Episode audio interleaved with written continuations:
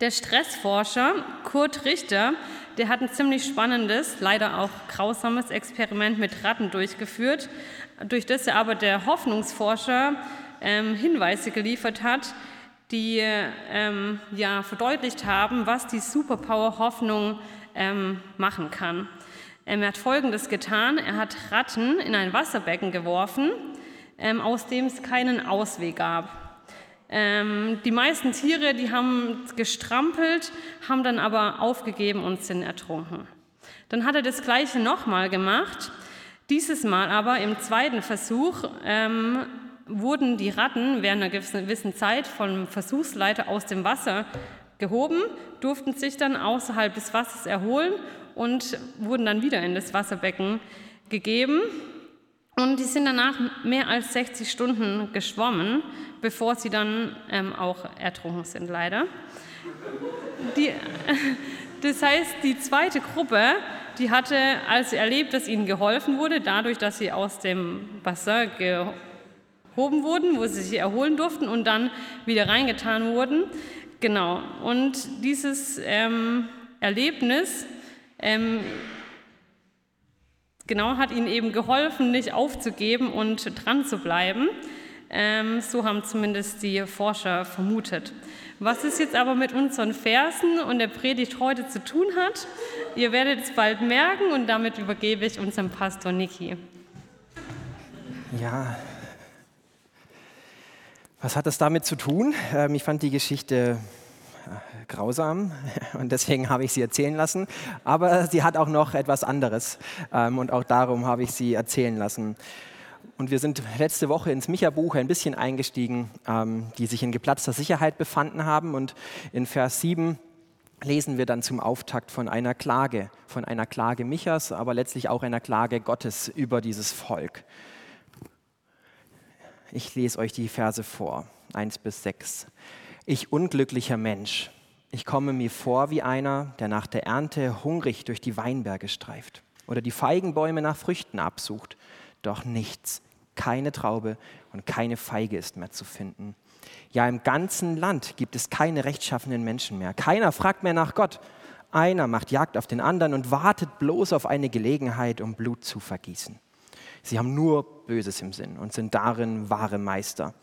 Die führenden Männer lassen sich bestechen, die Richter sind käuflich und die Mächtigen entscheiden aus reiner Willkür. So arbeiten sie alle selbst, alle Hand in Hand. Selbst die Besten und Ehrlichsten unter ihnen sind wie Dornhecken, die bloß Schaden anrichten. Aber der Tag kommt, an dem euch die Strafe trifft. Die Propheten haben es vorausgesehen und euch davor gewarnt. Dann werdet ihr mit eurer Weisheit am Ende sein. Trau keinem einzigen Menschen mehr, nicht einmal dem besten Freund. Sei verschwiegen wie ein Grab, auch bei der Frau in deinen Armen. Denn der Sohn achtet den Vater nicht mehr. Die Tochter lehnt sich gegen die Mutter auf und die Schwiegertochter gegen die Schwiegermutter. Selbst das, oh ja. Nein, die eigenen Angehörigen werden zu Feinden. Ja, Finsternis, Wasserbecken ohne Ausgang. Düstere Verse. Erstmal sein persönliches Erleben von Micha. Also es ist nicht nur eine Beschreibung irgendwie von was Düsterem, was ihn nicht betrifft, sondern ich unglücklicher Mensch. Der Auftakt in diese Klage. Ich unglücklicher Mensch. Er hofft selbst auf Frucht. Er hofft gar nicht auf viel. Also er geht nicht zu der Zeit der Ernte durch die Felder, sondern zu der Zeit der Nachlese. Aber selbst dieses bisschen, was er sucht, ist nicht da. Keine Frucht. Also klagt Micha. Und durch ihn klagt auch Gott um sein Volk. Ja, und um Micha herum ist auch alles finster. Keiner fragt nach Gott, keiner ist drauf aus, Gutes zu tun. Sie sind wahre Meister drin, das Böse zu tun. Korruption, Gewalt, überall. Ja, man kann definitiv niemandem mehr trauen, selbst der Ehefrau nicht. Und bis zur Schwiegerfamilie reicht das Verhältnis. Nein, bis in die eigene Familie hinein geht diese Finsternis, was natürlich ziemlich krass war. Damals das engste und letztlich einzige Sicherheitsnetz, das man hatte.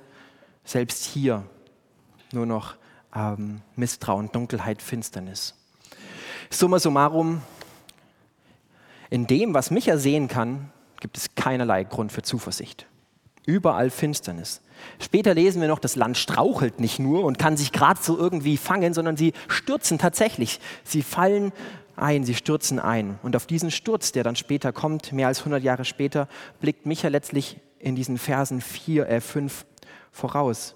Der Tag kommt, an dem euch die Strafe trifft. Dann werdet ihr mit eurer Weisheit am Ende sein. Also es ist schon super finster und dunkel und es wird gar nicht besser, sondern es wird noch dunkler und finsterer. Ja. Und sie wandeln nicht mal in Finsternis. Wandeln in Finsternis ist cool, weil irgendwann ist man vielleicht draußen aus diesem tiefen Tal, sondern wenn ich auch im Finstern sitze, heißt es. Ja, das ist Wandeln, da ist Bewegung drin und Sitzen, oh, da geht nicht viel. Da kann man sich so ein bisschen robben, aber da Stillstand. Das Sitzen ist ein Bild für Stillstand, Resignation, Hoffnungslosigkeit. Es ist überhaupt kein Grund da, warum man hoffen könnte, dass es irgendwann damit zu Ende ist. Resignation, Mutlosigkeit und Hoffnungsleere. Das ist die Situation von Micha, in der er ist. Und das Gemeine ist eigentlich, Micha ist überhaupt nicht wirklich selbst schuld dran. Es ist keine selbstverschuldete Finsternis. Er sitzt in Finsternis fest, ohne der Grund dafür zu sein. Er hat versucht, sein Volk zu warnen, zur Umkehr zu bewegen, versucht, etwas Licht ins Dunkel zu bringen, aber keine Chance. Auch er sitzt in der Finsternis, in der Hoffnungslosigkeit. Ja, auch er ist in dieses dunkle Wasserbecken geworfen, wie die Ratten. Und da scheint wirklich kein Weg hinaus. Die Umstände geben keinerlei Anlass für Optimismus oder Zuversicht. Ja, und wenn ich das so gelesen habe, oder als ich das gelesen habe, habe ich an einen Hilfseinsatz in Haiti gedacht. Da war ich 2010 nach einem recht großen Erdbeben, wo 1 Million Menschen, letztlich Stuttgart plus X, eine ganze Stadt in Trümmern obdachlos waren, 300.000 tot und man fährt durch die Straßen und hat überall Schilder gesehen. SOS, we need help, dead bodies inside, tote Körper noch unter diesen Trümmern, 1 Monat danach. SOS, tiefe Finsternis, dunkles Tal, keinerlei Grund für Hoffnung. Jeder hatte wen verloren, jeder kannte jemand. So viel Leid, so viel Finsternis. Und so war es auch bei Micha. Er sitzt in der Finsternis, er schaut auf noch mehr Finsternis voraus. Ja, Finsternis, die er nicht selber verschuldet hat. Finsternis, aus der es scheinbar keinen Ausweg gibt. Und ich weiß nicht, wie eure Adventszeit so ist, wie euer Leben gerade ist, aber ich vermute, manche von euch kennen solche Gefühle der Hoffnungslosigkeit oder der Ohnmacht, wo man irgendwo daneben steht und sich in irgendwas befindet und keinen Ausweg erkennen kann. Ja, Situationen, die düster sind. Vielleicht ist es die Finsternis der eigenen Schuld, der eigenen Abgründe. Da werden wir nächste Woche den Fokus, denke ich, drauf haben, unter anderem. Aber es gibt eben auch diese Finsternis, die Micha hier erlebt, durch andere, durch die Umstände, wie beim Erdbeben in Haiti, wie bei den Kriegen gerade überall auf der Welt. Und beides ist jetzt natürlich nicht so nah dran, die Erdbeben, aber auch im persönlichen Leben. Finsternis kann ganz viel sein. Eine kaputte, wertvolle Beziehung. Ein super schlechtes Verhältnis zu den Eltern. Verletzende Worte durch irgendjemanden, den man mag oder auch nicht mag. Oder noch Schlimmeres durch andere Menschen. Vielleicht ist deine Finsternis eine Sucht, in der du feststeckst. Eine Angewohnheit, die du nicht loswirst. Irgendeine Angst, unter der du leidest.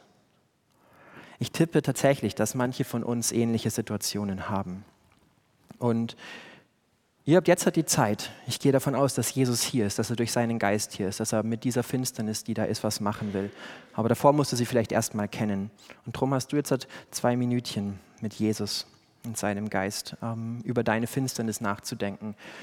Ja, was ist deine Finsternis? Wo bist du hoffnungsleer oder mutlos?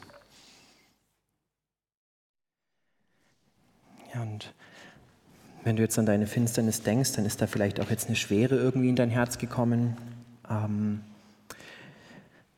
die musst du vielleicht ein Stück jetzt kurz aushalten und weiter durch die Predigt gehen. Ein neuer Blick, ein erneuter Blick in die Psychologie. Was machen wir mit dieser Finsternis? Was können wir damit machen? Wie können wir jetzt halt weitergehen mit dem, was wir vielleicht gerade entdeckt haben oder wo wir schon lange wissen, dass sie da ist, dieses hoffnungslose Tal. Ein erneuter Blick in die Psychologie. Und zwar hat ein gewisser Dale Archer mit Opfern von den Hurricanes Katrina und Rita gearbeitet in den USA. Sie hatten Angehörige verloren, viele ihre ganze wirtschaftliche Existenz, alles war weg. Und er hat mit diesen Menschen gearbeitet, Langzeitstudien gemacht, geschaut, wie entwickeln sie sich, wie geht ihr Leben weiter. Und er hat zwei Gruppen gebildet nach ihrem Umgang mit der Situation, nach ihrem Umgang mit dieser Finsternis, die sie erlebt haben. Und hat gruppiert zu den psychologischen Opfern, die nach hinten gesehen haben und resigniert haben. Ja, die Gedanken dieser Gruppe Menschen waren vor allem auf die Vergangenheit gerichtet. Sie waren passiv, haben sich mit der Katastrophe beschäftigt, ständig auf diese Dunkelheit gesehen. Und dieser Forscher hatte den Eindruck, sie sind Gefangene ihrer negativen Gedanken, Gefangene ihrer Finsternis. Und das Ergebnis war Stillstand und Resignation. Für sie blieb es oftmals ein ewiges Sitzen in der Finsternis. Sie hatten keine Hoffnung und haben auch nichts gemacht. Ja, sie waren ins Wasserbecken geworfen und haben nicht geglaubt an eine rettende Hand. Also sind sie super schnell untergegangen und haben sich in ihr Schicksal gefügt. Die andere Gruppe waren die psychologischen Überlebenden. Sie sehen nach vorne und packen an. Sie haben ihre Überlegungen auf die Zukunft gerichtet. Sie haben Ideen entwickelt, wie sie trotzdem weitermachen können, hatten so ein Bild vor Augen, dass eine andere Zukunft möglich ist. Ja, sie hatten Hoffnung. Motivation und Antrieb ist gewachsen in ihnen, wie bei der Ratte im Wasser, dass sie viel, viel länger durchhalten. Ja, und das war und ist gut. Auch diese Geschichte zeigt die Kraft der Hoffnung. Wer hoffen kann, wer sich vorstellen kann, dass was anderes kommt, der kann durchhalten, der gibt nicht so schnell auf. Ja, sie führt mindestens dazu, dass man Finsternis ganz anders ertragen kann, dass wir länger durchhalten können. Und das ist wertvoll und gut. Aber ich glaube ganz ehrlich, irgendwann merkt jeder und irgendwann kommt jeder von uns in Situationen, wo wir merken, es gibt trotzdem Grenzen dieses eigenen Anpackens, dieses nach vorne Sehens und optimistisch und hoffnungsfroh sein. Es gibt Grenzen meiner eigenen Fähigkeiten, es gibt Finsternis, die ich nicht alleine erhellen kann, es gibt Krankheiten, die ich nicht beeinflussen kann, es gibt Beziehungen, die aus eigener Kraft nie wieder heil werden. Vielleicht auch Schuld, die sich mit Menschen abgespielt hat, die schon gar nicht mehr da sind, die ich gar nicht mehr kenne. Ja, es gibt Finsternis, die wir nicht selber korrigieren können, verändern können. Und in so einer Situation war letztlich Micha. Es war wirklich hoffnungslos. Micha wusste von Gott, es wird noch dunkler. Also es war noch mehr Grund für Hoffnungslosigkeit. Und was tut Micha jetzt? Was tut Micha? Ich will warten. Wieso? Er schaut nicht nach hinten, nicht auf das finstere Umfeld, sondern er will warten. Warten, ich weiß nicht, warten finde ich nicht so dufte irgendwie, ich bin nicht der geduldigste Mensch, irgendwie Smartphone und Co., die heutige Welt, man muss auch auf kaum noch was warten. Niemand wartet gern, warum wartet Micha? Und besonders schlimm ist doch so ein Warten ohne Hoffnung. Warten, wenn man keinerlei Grund für Zuversicht hat. Ein Warten im tiefen Tal ohne irgendeinen Schimmer des Lichts. Wenn ich an Hoffnung und Warten denke, dann kann ich nicht anders als an den Start mit einem unserer Kids zu denken, an die Geburt. Ich war in meinem Büro gesessen und man ist natürlich sehr vorfreudig, Tag 8 oder 9 drüber oder so. Und dann kommt der Anruf, das Herz rast, wir müssen schnell ins Krankenhaus. Keine Tasche packen, abholen, Frau ins Krankenhaus gefahren. Und dann immer mal wieder kurz Hoffnung. Herz hat aufgehört zu rasen, aber eine Stunde später wieder. Ja, und dann haben wir das Kind geholt. Alle haben gesagt, danach wird es wahrscheinlich gleich gut sein. Alles gut, alles easy. Aber das Kind muss auf Intensivstationen.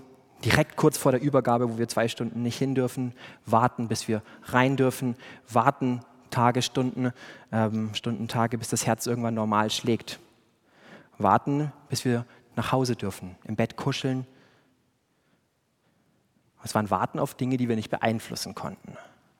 Und manchmal war es aber so, dass das Warten okay wurde. Nämlich dann, wenn wir so konkrete Hoffnung hatten.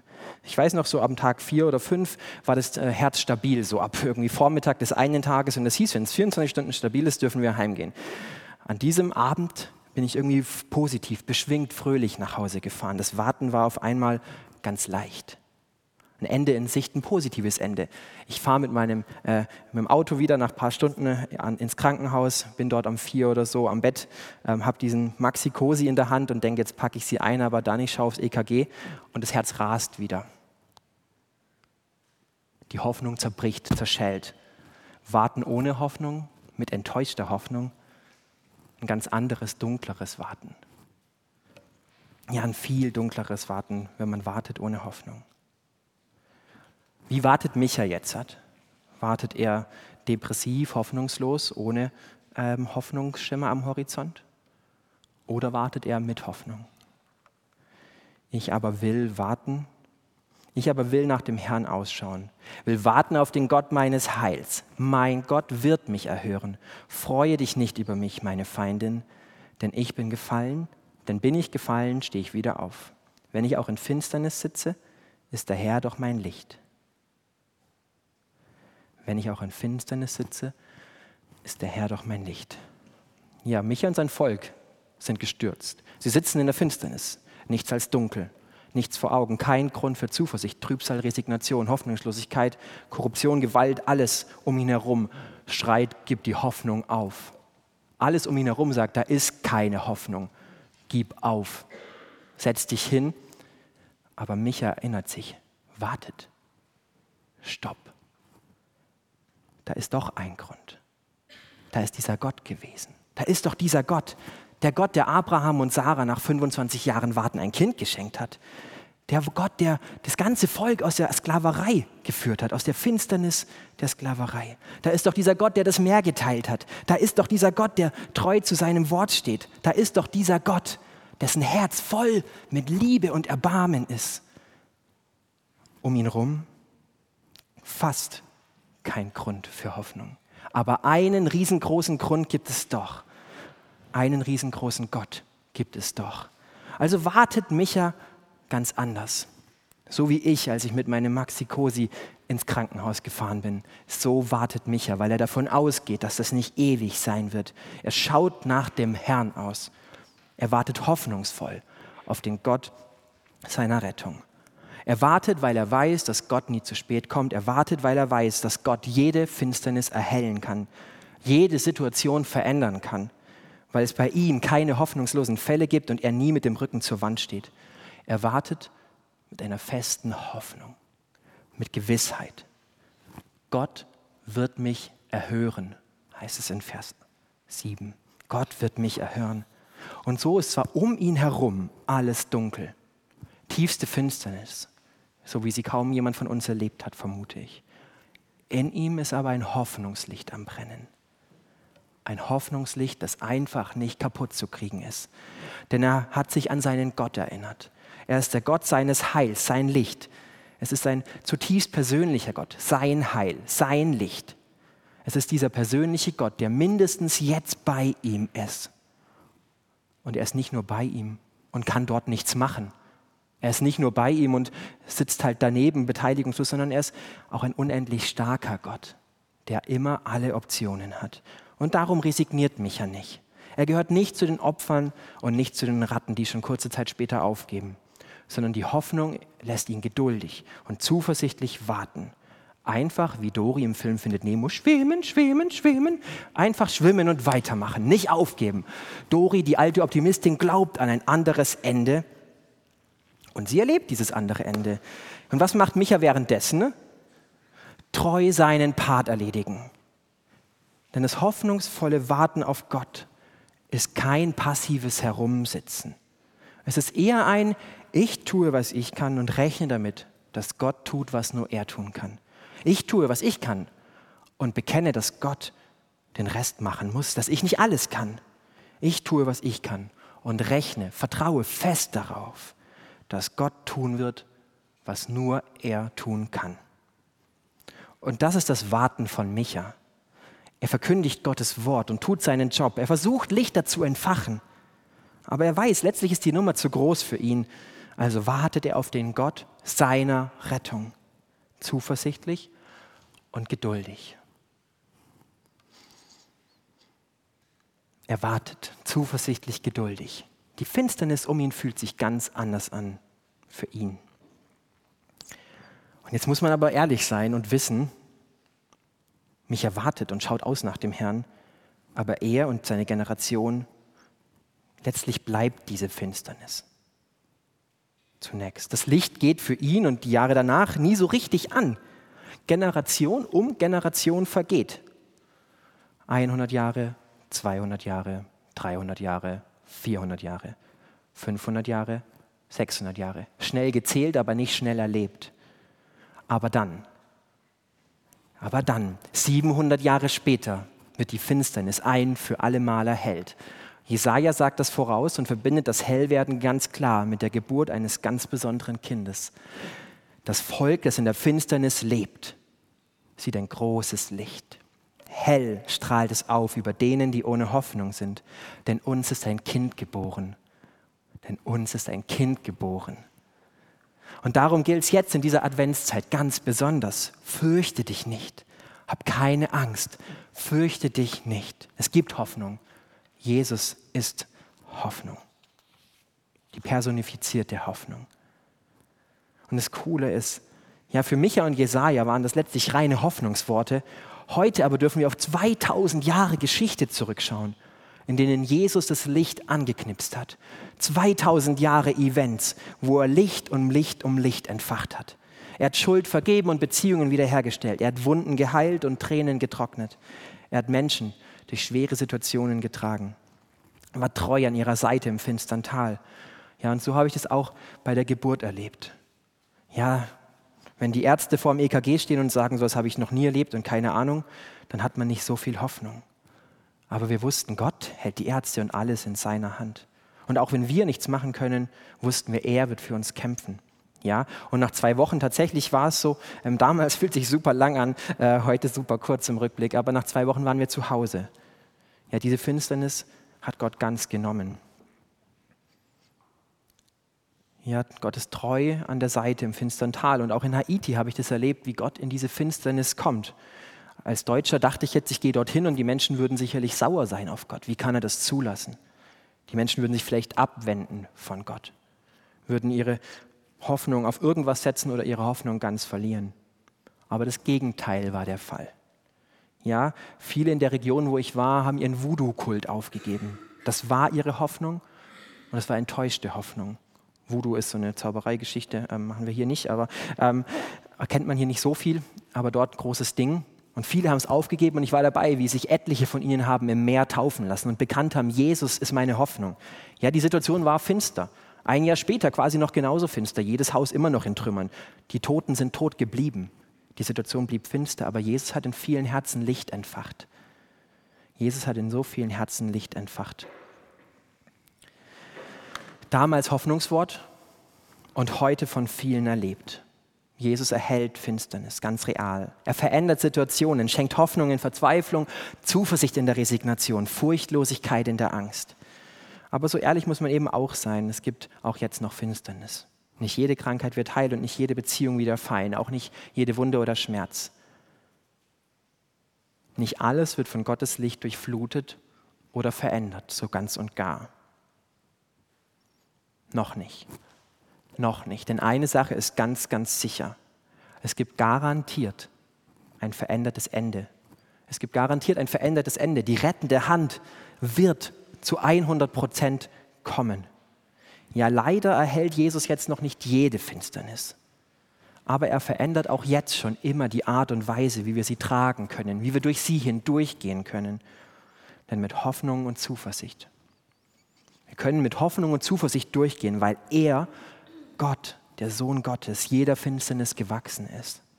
Weil er garantiert ein verändertes Ende schenkt. Die rettende Hand wird kommen, wenn du stirbst oder spätestens, wenn er wiederkommt. Die rettende Hand wird kommen und darum möchte ich beten, bevor wir das Abendmahl feiern.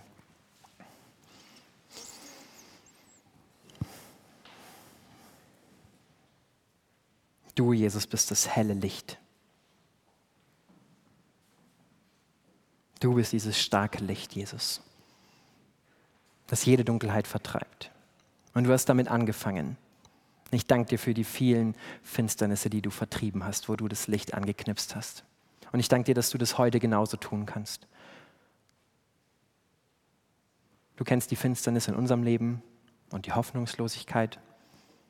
Und ich danke dir, dass du größer und stärker bist, dass du garantiert ein verändertes Ende schenkst und dass du auch jetzt schon helfen willst, in dieser Finsternis zu leben, diese Dunkelheit zu tragen. Danke, Jesus, dass du Realität bist, dass du realer bist als alles andere, auch wenn wir dich nicht sehen. Danke, dass du Licht bist, dass du Hoffnung bist. Amen. Und wir haben diese Hoffnung, die nie vergeht, die sich ganz gewiss erfüllt. Die rettende Hand wird kommen und daran wollen wir jetzt beim Abendmahl denken. Und bevor wir das Abendmahl feiern, haben wir aber eine Zeit der Stille. Nochmal mit dem gleichen Lied, Fabi, dann. In diesen 2 Minuten kannst du ihm deine Finsternis jetzt bringen. Die Dunkelheiten in dir oder die Finsternis um dich herum. Das, was dich hoffnungslos und mutleer macht. Du kannst diese Finsternis vor Gott beklagen, vor ihm ausbreiten und dein Herz mit seinem Licht, mit seiner Hoffnung durchfluten lassen vom Chef persönlich. Du wirst erleben, was Jesaja sagt. Und damit läuten wir die Stille ein. Aber alle, die ihre Hoffnung auf den Herrn setzen, bekommen neue Kraft. Sie sind wie Adler, denen mächtige Schwingen wachsen. Sie gehen und werden nicht müde. Sie laufen und sind nicht erschöpft.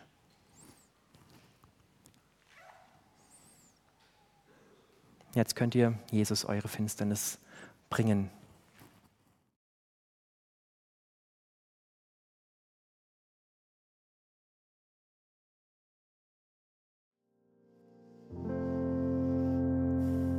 Und Herr, wenn wir vor dir unsere Finsternis ausbreiten, dann vertrauen wir auf dein mächtiges und reines Licht und bekennen, sitzen wir in Finsternis, bist du doch unser Licht.